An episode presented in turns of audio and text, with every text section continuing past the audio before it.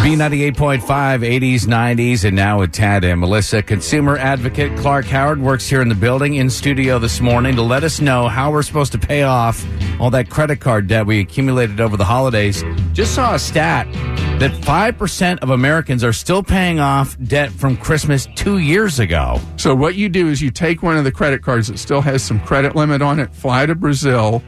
There's no extradition treaty to the United States. You're fine. You don't have to worry about it. You know what? There's somebody listening that is like making note of that. And that person is me. Go to Brazil, you can't be extradited. Right, lots of sunny beaches. It's, it's fantastic. Oh, great. So if you don't want to move to Brazil, Learn Portuguese. It'll be easy. It's fine. yes. But with the credit card debt, the key is to start by looking at something that's on your credit card statement that nobody ever looks at. By federal law, there's a disclosure box. And every time you open your statement where it says the minimum payment is, you know, $28 or whatever, and then next to it or, or underneath it, there'll be a box that says if you pay that minimum, you'll be paying for 37 years or 41 years or whatever. And then right underneath it will be the amount you'd have to pay to wipe out your credit card debt in three years. Ah. And overwhelmingly, people who run balances look at what the minimum payment is, and that's all they pay. Yeah. Right.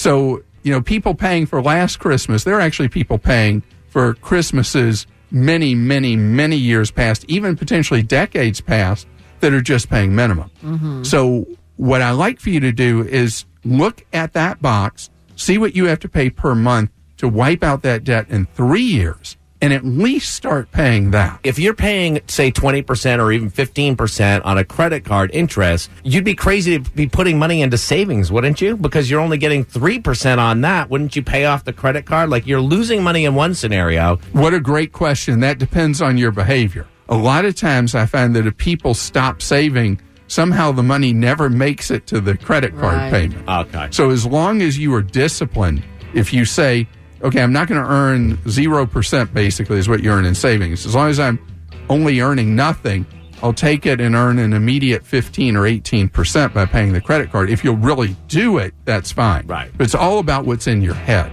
So we solved everybody's debt problems Yay. in I love it. three I love minutes. it. I love it. Is that fantastic? Thank you so much. It's consumer advocate Clark Howard. Go to clark.com and you can sign up for all kinds of newsletters and save a bunch of money. And get some great money saving tips from Clark Howard.